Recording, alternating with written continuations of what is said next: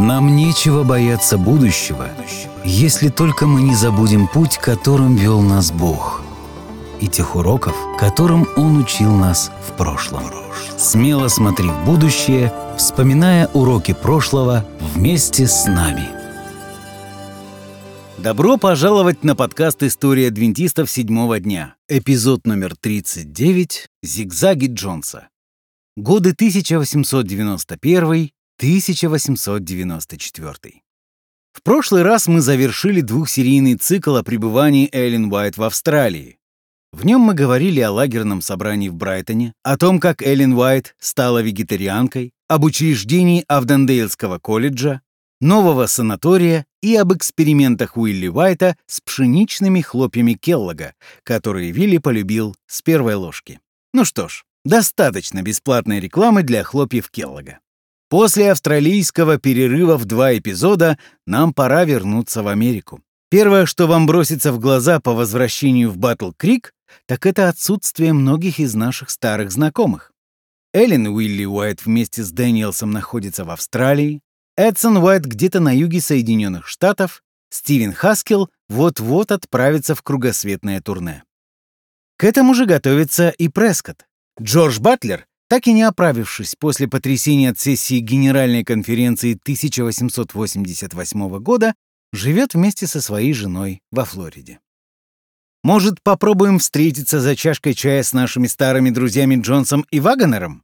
Никакого чая. Джонс не приветствует подобную бесполезную трату средств. Хорошо, а вода? Она ведь ничего не стоит. Хорошо, тогда мы обойдемся стаканом воды. К сожалению, встречу с Джонсом и Вагонером организовать не удастся, потому что примерно в то же самое время, когда Эллен Уайт была направлена в Австралию, Вагонера отправили в Англию. Поэтому в Батл-Крике есть только Джонс. И это именно то, что я пытаюсь сказать вам об Америке 1890-х. Здесь был только Джонс. Разумеется, здесь есть и другие люди, и Прескотт, и Келлог, и Урия Смит, все они где-то поблизости, но степень их влияния и близко несравнима с влиянием Алонза Джонса. Почему же Джонс стал таким влиятельным? Да потому что в противостоянии 1888 года именно он оказался победителем, хотя, возможно, слово «победитель» здесь и не совсем уместно. Он просто умело использовал поддержку Эллен Уайт, которая в большинстве случаев была на его стороне. На последующих сессиях Генеральной конференции он взял на себя роль официального чтеца и толкователя ее писем из Австралии. Кроме того, я напомню, он был успешным бойцом-одиночкой, который сражался от имени церкви против введения законов о воскресном дне. Он дважды приезжал в Вашингтон для выступления в Сенате, объясняя, почему принятие данных законов – плохая идея. «Ты не пройдешь!» С таким лозунгом Джонс твердо перекрыл дорогу законодательной инициативе о воскресном дне. Он был проницательным, решительным и смелым руководителем, активно вовлеченным в злободневные вопросы.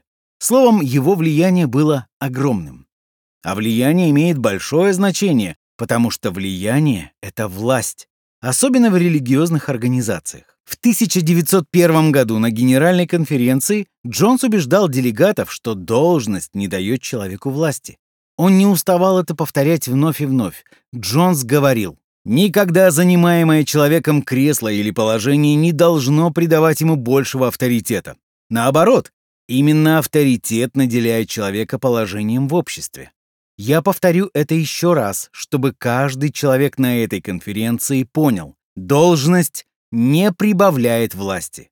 И тот, кого Бог призовет на должность президента Генеральной конференции на следующий срок, будет иметь не больше авторитета, чем он имеет в данный момент.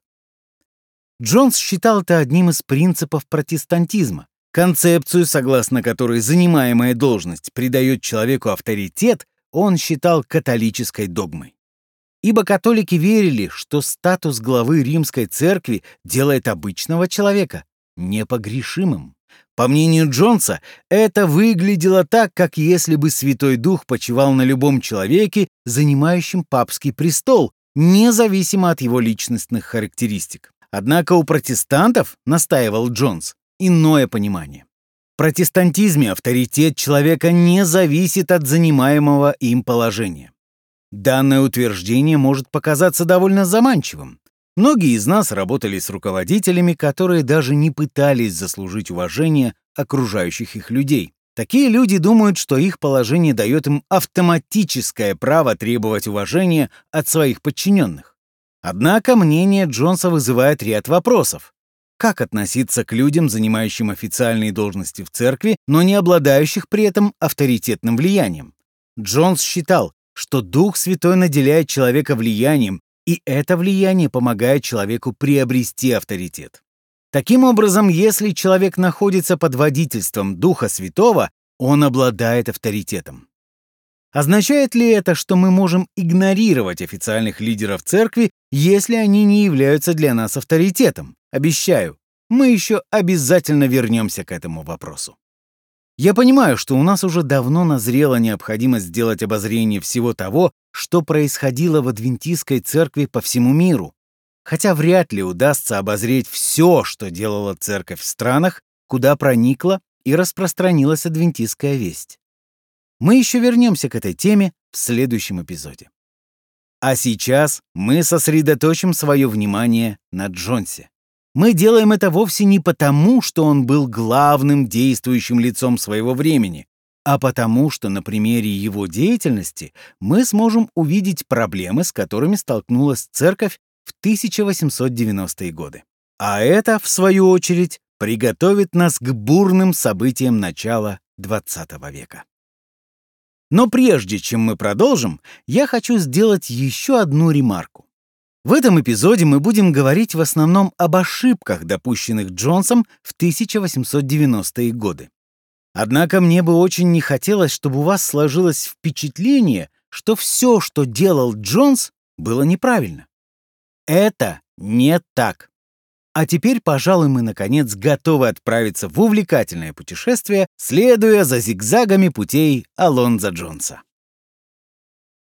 В 1890 году Джонс оказался подхваченным волной царившего в то время исцеления верой, движение, которое широко распространилось и среди адвентистов седьмого дня. Сегодня, говоря об исцелениях веры, невозможно удержаться, чтобы на ум сразу не пришла картинка из телевизора, где человек в белом костюме толкает людей в лоб, и те, придя в себя после толчка, по-видимому, переживают исцеление и большинство из нас наблюдает подобное со смешанными чувствами иронии и ужаса. Надо сказать, что в 1890-е чудесные исцеления выглядели несколько по-другому. Это было больше похоже на то, как если бы к больному человеку приходили в больницу и говорили, «Если у тебя есть крепкая вера, ты выздоровеешь». И если человек не выздоравливал, это могло означать, что у него не было настоящей веры. Именно так проявляло себя новое движение, набиравшее в то время популярность среди протестантов Америки. Данное движение чуть не привело к расколу методистской церкви, и адвентисты тоже не избежали его влияния. Сегодня это движение называют движением святости из-за того, что в его основе находится осознание важности действий Святого Духа. В 1899 году Скоуфилд отметил, что в течение последних 20 лет о доктрине Святого Духа было написано и сказано больше, чем за предыдущие 18 столетий. Повсюду бытовало представление о том, что Святым Духом доселе пренебрегали, и вот теперь христиане возжелали испытать силу Святого Духа в своей жизни. Если Святой Дух исцелял больных во время Первоапостольской церкви, то что мешает подобному происходить здесь и сейчас? На протяжении 18 веков христиане говорили себе что-то типа «ну, возможно, Богу угодно было исцелять людей только в те времена, а сейчас Он этого делать не желает». Теперь же подобный аргумент казался неубедительным. Возможно, проблема заключается в том, что людям просто не хватает веры, а Дух Святой всегда готов исцелять больных. Хотя Джонс и не являлся лидером данного движения, оно ему очень импонировало. Когда мы рассматривали события, предшествовавшие сессии Генеральной конференции 1888 года, Мы уже говорили с вами об особенностях личности Джонса. Джонс отличался радикальностью мышления. Он имел склонность доводить любую идею до крайности. Если бы у Джонса была машина, то он наверняка ездил бы на ней со скоростью 200 км в час. И логически обосновал бы свою позицию так. Если уж вы решились куда-то поехать, то следует как можно быстрее добраться до пункта назначения. Можно сказать, что его логике не хватало тормозов. Если он двигался в каком-то направлении, то это было движение как можно дальше и как можно быстрее. К концу эпизода вы поймете, что я имею в виду. Движение чудодейственных исцелений среди американских адвентистов было недолгим, но довольно разрушительным. Вполне возможно, что один или два человека действительно пережили сверхъестественное исцеление. Однако стоит отметить тот факт, что были также и те, кто умерли в результате отказа от традиционного лечения. Даже Джон Лавбора оказался втянутым в это. Однажды он молился об исцелении женщины, больной тифом, у которой температура тела составляла 40 градусов. После молитвы ей предложили прокатиться в экипаже, и хотя женщина и не почувствовала никакого облегчения, она согласилась, потому что должна была продемонстрировать свою веру в то, что Бог исцелит ее. Когда же она вернулась в санаторий, температура поднялась еще выше, и женщина умерла. А знаете, кто остался абсолютно равнодушен к этому движению исцеления верой? Джон Харви Келлог. Вот кто. Такой подход полностью противоречил его принципам лечения. Конце концов, ему удалось убедить всех в глупости и опасности данного метода исцеления. Сторонники исцеления верой говорили, что больные должны показать свою веру. И не всегда это была просто поездка в экипаже. Иногда люди, демонстрируя свою веру, переставали принимать лекарства. Однако, в конце концов, Келлок сумел убедить всех, что было бы разумнее сосредоточиться на серьезном отношении к принципам здорового образа жизни и оставить за Богом право исцелять тех, кого он посчитает нужным исцелить. Ему удалось убедить в этом Джонса и других лидеров, после чего движение исцеления верой сошло на нет. Сразу после этих событий на горизонте появилась Анна Филлипс. Эта молодая девушка, по ей одной известным причинам, предположила, что она обладает даром пророчества точно так же, как и Эллен Уайт. Начиная с 1844 года, то тут, то там постоянно появлялись религиозные фанатики, которые претендовали на роль пророков. Но в случае с Анной она сама не до конца понимала, что с ней происходит. Она поделилась происходящим семьей Райс, у которых жила в Калифорнии, и те с энтузиазмом ее поддержали. После этого Анна начала писать людям свидетельства, которые были очень похожи на те, что писала Эллен Уайт. Напомню, что свидетельство — это то, что писала людям Эллен Уайт, когда Святой Дух побуждал ее к этому. Они отличались от обычных писем, в которых она просто рассказывала о своих делах и интересовалась жизнью адресата. Свидетельство же начиналось так. «Я чувствую, что Господь хочет сказать тебе следующее. И вот Анна Филлипс стала писать людям свидетельства, потому что она почувствовала, что Господь повелевает ей делиться этим с другими людьми. Однако поддержка Райсов, то есть той семьи, с которыми она жила, не до конца развеяла сомнения Анны Филлипс относительно того, была ли она воистину пророком. Но был в Америке один человек, мнение которого стало определяющим фактором для ее статуса, и это был Джонс. Она написала Джонсу письмо, в котором просила его прочитать ее свидетельства, сравнить их с Библией и определить, является ли она действительно пророком. Ведь именно так должна определяться достоверность пророческого дара, не правда ли? Хотя позже Эллен Уайт удивлялась, почему никому не пришло в голову спросить саму Эллен, что она обо всем этом думает, ведь как-никак у нее был личный опыт пророческого дара. Просмотрев записи Анны, Алонзо Джонс объявил, что у Анны Филлипс действительно есть дар пророчества. Не все адвентисты знакомы с этой историей, Поэтому кто-то может спросить, так что, в адвентистской церкви было два пророка? Нет, это не так. Давайте рассмотрим, на основании чего Джонс пришел к такому заключению. Во-первых, свидетельства Анны Филлипс не противоречили Библии или свидетельствам Эллен Уайт. Уж если кто-то претендует на роль пророка, то его пророчества не должны противоречить предыдущему пророку, верно? А во-вторых, он утверждал, что слышит голос Иисуса в ее свидетельствах. Не то чтобы прям реальный голос, просто у него возникло ощущение, что эти слова как бы исходят от самого Господа. Ну вот, пожалуй, и все. Это были два довода в пользу того, что Анна Филлипс стала пророком. Неужели этого достаточно, чтобы поверить, что некто является пророком? Неужели достаточно только того, что человек не противоречит Библии, и его речи по стилю напоминают высказывания Иисуса? Эх, Джонс, Джонс. Эллен Уайт была весьма озадачена. Вдруг появляется человек, который претендует на статус пророка и начинает рассылать письма с воззваниями быть верными в браке, изучать Библию и любить Бога. Естественно, все это хорошо, ведь это прописные библейские истины. Но это еще не означает, что этот человек — пророк. Статус пророка подразумевает нечто большее. Но Джонс и его друг Прескотт даже не попытались разглядеть это нечто большее. Им показалось, что этих двух доводов достаточно.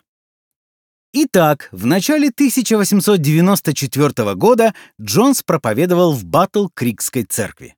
Свою проповедь он составил из свидетельств Эллен Уайт и Анны Филлипс. Он решил читать по очереди свидетельства этих двух женщин, чтобы выяснить, заметят ли люди разницу между ними. И если никто ничего не заметит, это будет означать, что обе женщины являются пророчицами. Вот такая вот логика. Джонс не сказал общине, кто был вторым цитируемым им автором, хотя я уверен, что многие и так догадывались. После богослужения люди разошлись по домам в большом замешательстве. Что именно пытался продемонстрировать Джонс? Если свидетельство Анны Филлипс похоже на свидетельство Эллен Уайт, доказывает ли это, что она пророк? Не забывайте при этом, что Джонс в то время обладал огромным влиянием.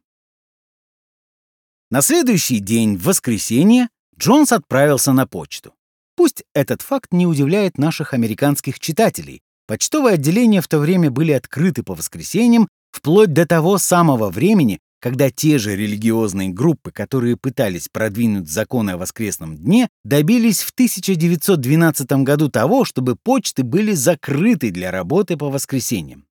В те времена почтовые отделения были тем местом, где народ собирался для общения. Там можно было посидеть и повидаться с друзьями, узнать последние новости и вообще, что творится в мире. Итак, Джонс отправился туда в воскресенье и забрал свою почту. Одно из писем было от Эллен Уайт из Австралии. Как вы можете себе представить, когда кто-либо получал письмо от Эллен Уайт, его сердце начинало учащенно биться. Вряд ли кто-то после этого мог продолжить заниматься своими обыденными делами, оставив письмо на столе.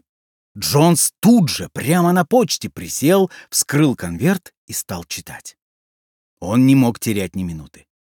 Если вы верите, что Эллен Уайт является божьим пророком, который сам Бог время от времени посылает вести для конкретных людей, вы бы тоже не стали дожидаться возвращения домой. Читая письмо, Джонс начал плакать. В это самое время в почтовое отделение вошел Оскар Тейт. Джонс, заметив его, пригласил присесть рядом и спросил, «Ты помнишь мою вчерашнюю проповедь?» «Конечно», — ответил тот. Тогда Джонс протянул ему письмо, и тот быстро прочел эти несколько листков. К счастью, у нас сохранилось это письмо, и мы тоже можем прочесть его, заглянув через плечо Джонса и Тейта. Эллен писала. «Слово Божье — твой надежный советник. Слово Божье — твой наивысший авторитет. Будь очень осторожен, ставя его наравне с чем-то более слабым. Возможно, дорогой брат, ты стал лучше понимать, что происходит в Батл-Крике. в особенности после цитирования писем Анны Филлипса вместе с вестью, посланной Богом сестре Уайт. Я глубоко опечалена тем, что ты соединяешь эти несовместимые вещи. Я яснее, чем ты, предвижу, к чему это может привести. Займись изучением Библии и размышляй над содержащимися в ней истинами. Проповедуй Слово и позволь Святому Духу Божию влиять на сердца слушателей. Джон сразу понял, что происходит что-то сверхъестественное. Письма из Австралии шли не меньше месяца, а это означало, что данная весть была написана задолго до его проповеди в Батл-Крике. Кто мог месяц назад сказать сестре Уайт, что я собираюсь в своей проповеди ссылаться на Анну Филлипс, как на пророчицу? — спросил Джонс Оскара Тейта. «Алонзо, ты и сам знаешь, кто?» — тихо отозвался Тейт на риторический вопрос Джонса. «Да, знаю», — сказал Джонс. Бог предвидел, что я собираюсь сделать, и Он побудил сестру Уайт за месяц до моей проповеди предупредить меня, что я ошибаюсь. Взгляни на эту дату. Надо отдать ему должное. Через неделю Джонс вновь стоял перед Батл-Крикской общиной и исповедался перед ними в своем заблуждении.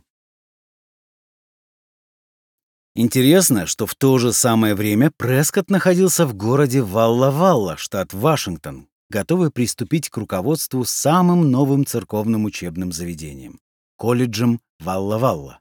Он также собирался проповедовать об Анне Филлипс, приглашая студентов отнестись к ней как к пророку. В то же самое время там был Стивен Хаскел, который пытался убедить его не делать этого, считая, что это неправильно. Но Прескотт не обращал на него внимания. Однако за несколько часов до его обращения к студентам и ему вручили письмо от Эллен Уайт, после чего он уже никогда не возвращался к вопросу Анны Филлипс. После этого Стивен Хаскел написал Эллен Уайт. «Я много слышал о своевременности ваших свидетельств, но никогда до сих пор я не видел столь очевидного проявления божественного провидения».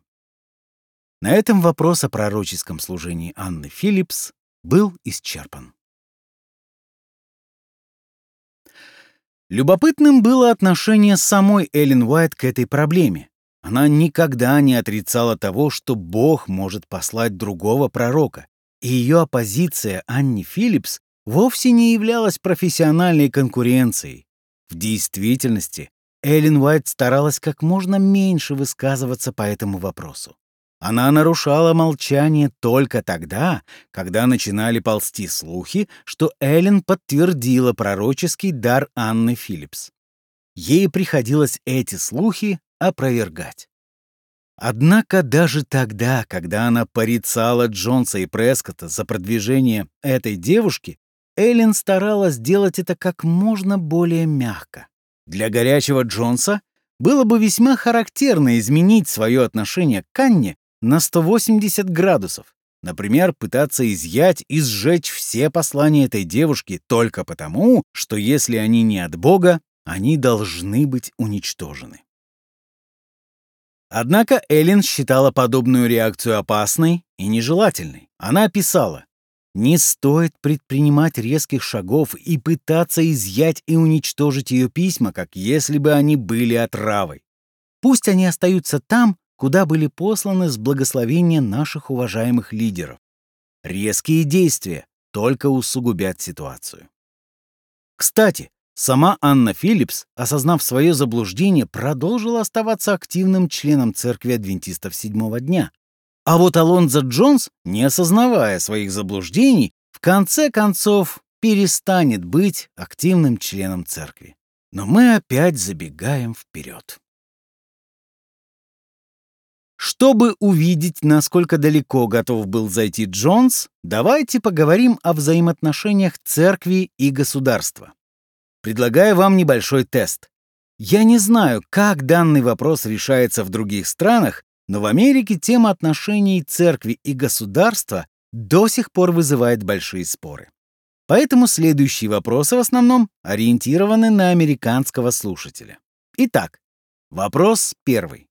Кто считает, что религия не должна преподаваться в общественных школах? Христиане или атеисты? Вопрос второй. Кто больше напрягается по поводу национального дня молитвы, военных капелланов и других подобных явлений? Христиане или атеисты? Вопрос третий. Кто ратует за то, чтобы религиозная недвижимость облагалась налогом? Христиане или атеисты? Готовы услышать ответы? Правильный ответ на каждый из трех вопросов — атеисты. Именно атеисты выступают против преподавания религии в школах. Им не нравятся национальные дни молитвы, и они выступают за то, чтобы церковная недвижимость облагалась налогом. Они видят в вышеперечисленных явлениях доказательства того, что правительство идет на поводу у религиозных групп и нарушает принцип разделения церкви и государства. Однако я предложил вам этот тест для того, чтобы продемонстрировать позиции, занимаемые Джонсом. Он верил в силу молитвы, он полагал, что молитве нет места в общественных учебных заведениях. Он считал, что церковные здания должны облагаться налогом, соглашаясь с причиной, которую приводят атеисты. Ему не нравилось то, что армия оплачивает служение священников-капелланов. Он пошел куда дальше всего этого. Джонс полагал, что Америка имеет право лишить всех христиан американского гражданства. Разве апостол Павел не говорил в Писании, что все мы граждане неба? Как же мы можем одновременно быть гражданами неба и гражданами земли? В судебном решении от 1892 года Святая Троица против Соединенных Штатов судья Верховного суда Брюер заявил, что Америка это христианская страна. Это заявление опять вызвало переполох в руководстве Адвентистской церкви.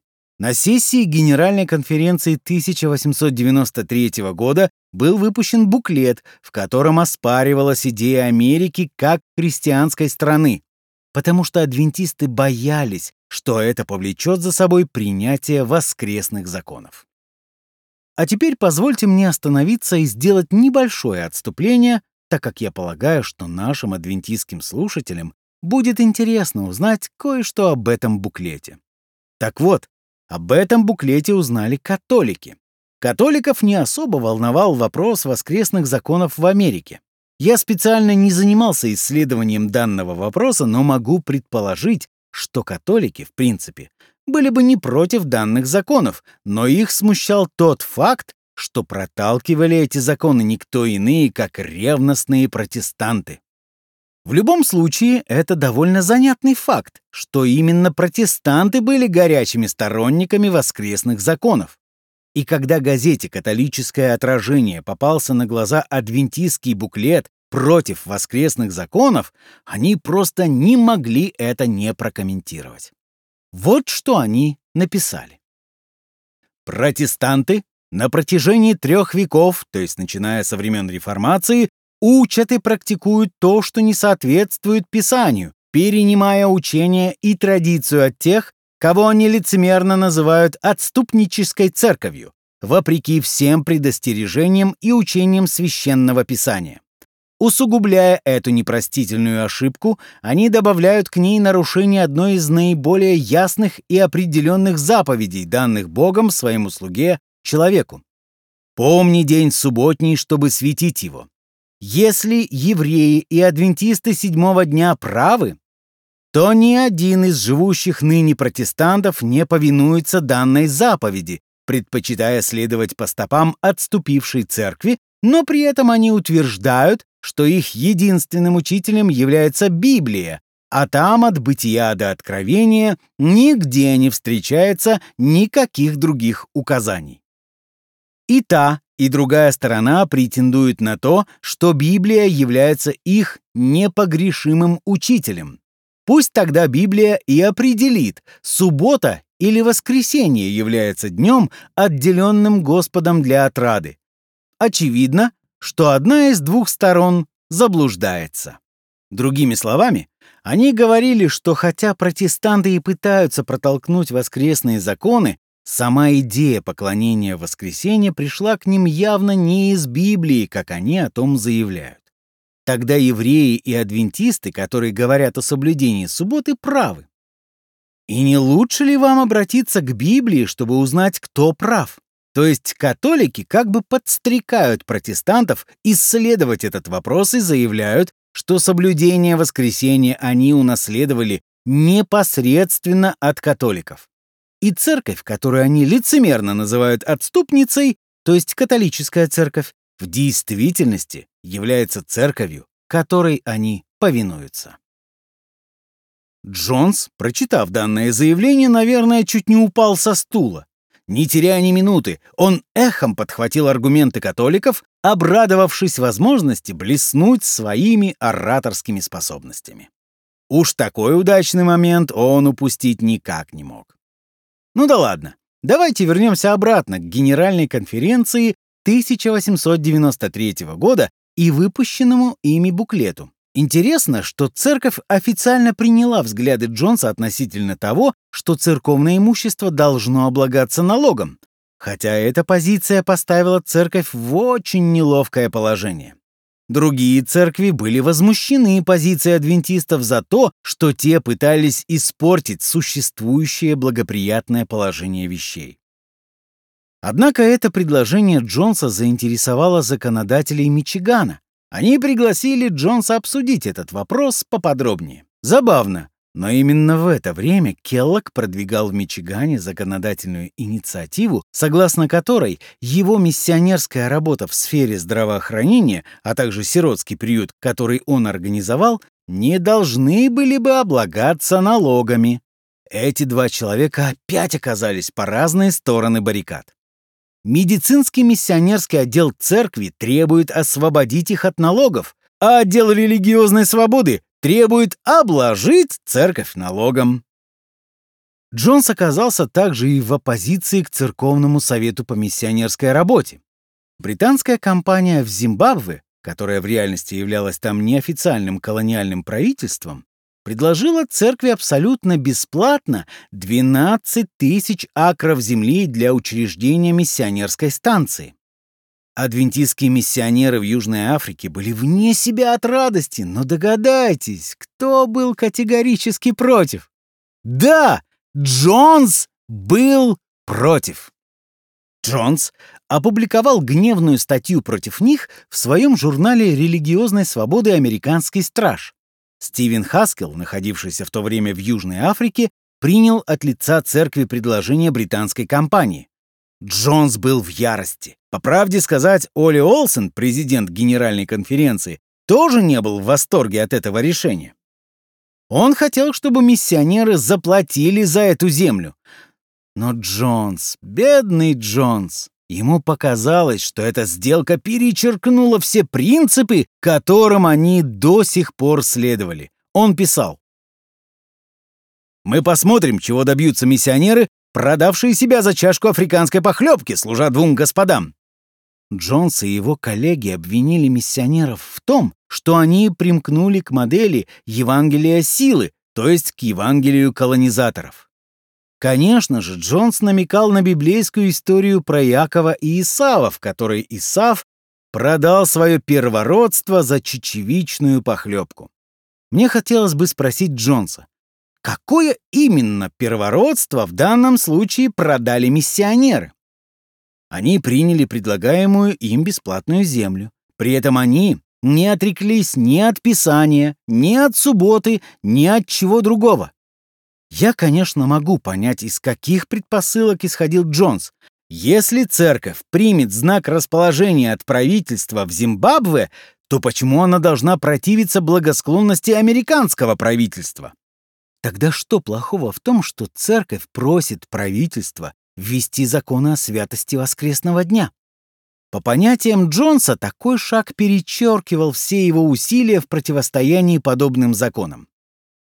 Хотя, опять же, что общего между навязанными законами по соблюдению определенного дня и принятию в подарок земли, когда правительство ничего не требует взамен? Атаки Джонса были настолько беспощадными и яростными, что Эллен Уайт пришлось вмешаться. Обличив Джонса и других сторонников жесткой политики, Эллен Уайт написала. Господь все еще располагает сердца царей и правителей в пользу своего народа. Всем тем, кто осознает огромную важность религиозной свободы, очень важно не отвергать заботу и помощь тех, кого Бог располагает к содействию его миссии. Иными словами, Джонс, успокойся и остынь. Но Джонс не собирался успокаиваться. В 1897 году он был избран вместо Урии Смита новым редактором «Ревью». Хотя мы можем сожалеть о позиции Смита в противостоянии 1888 года, справедливости ради стоит отметить, что этот человек был редактором «Ревью» с 1855 года. Представляете? Целых 42 года. Просто невероятно. Церковь, как и мир вокруг, значительно изменились за эти 42 года. Но сам Смит, в силу определенных причин, оставался неизменным капитаном тонущего корабля.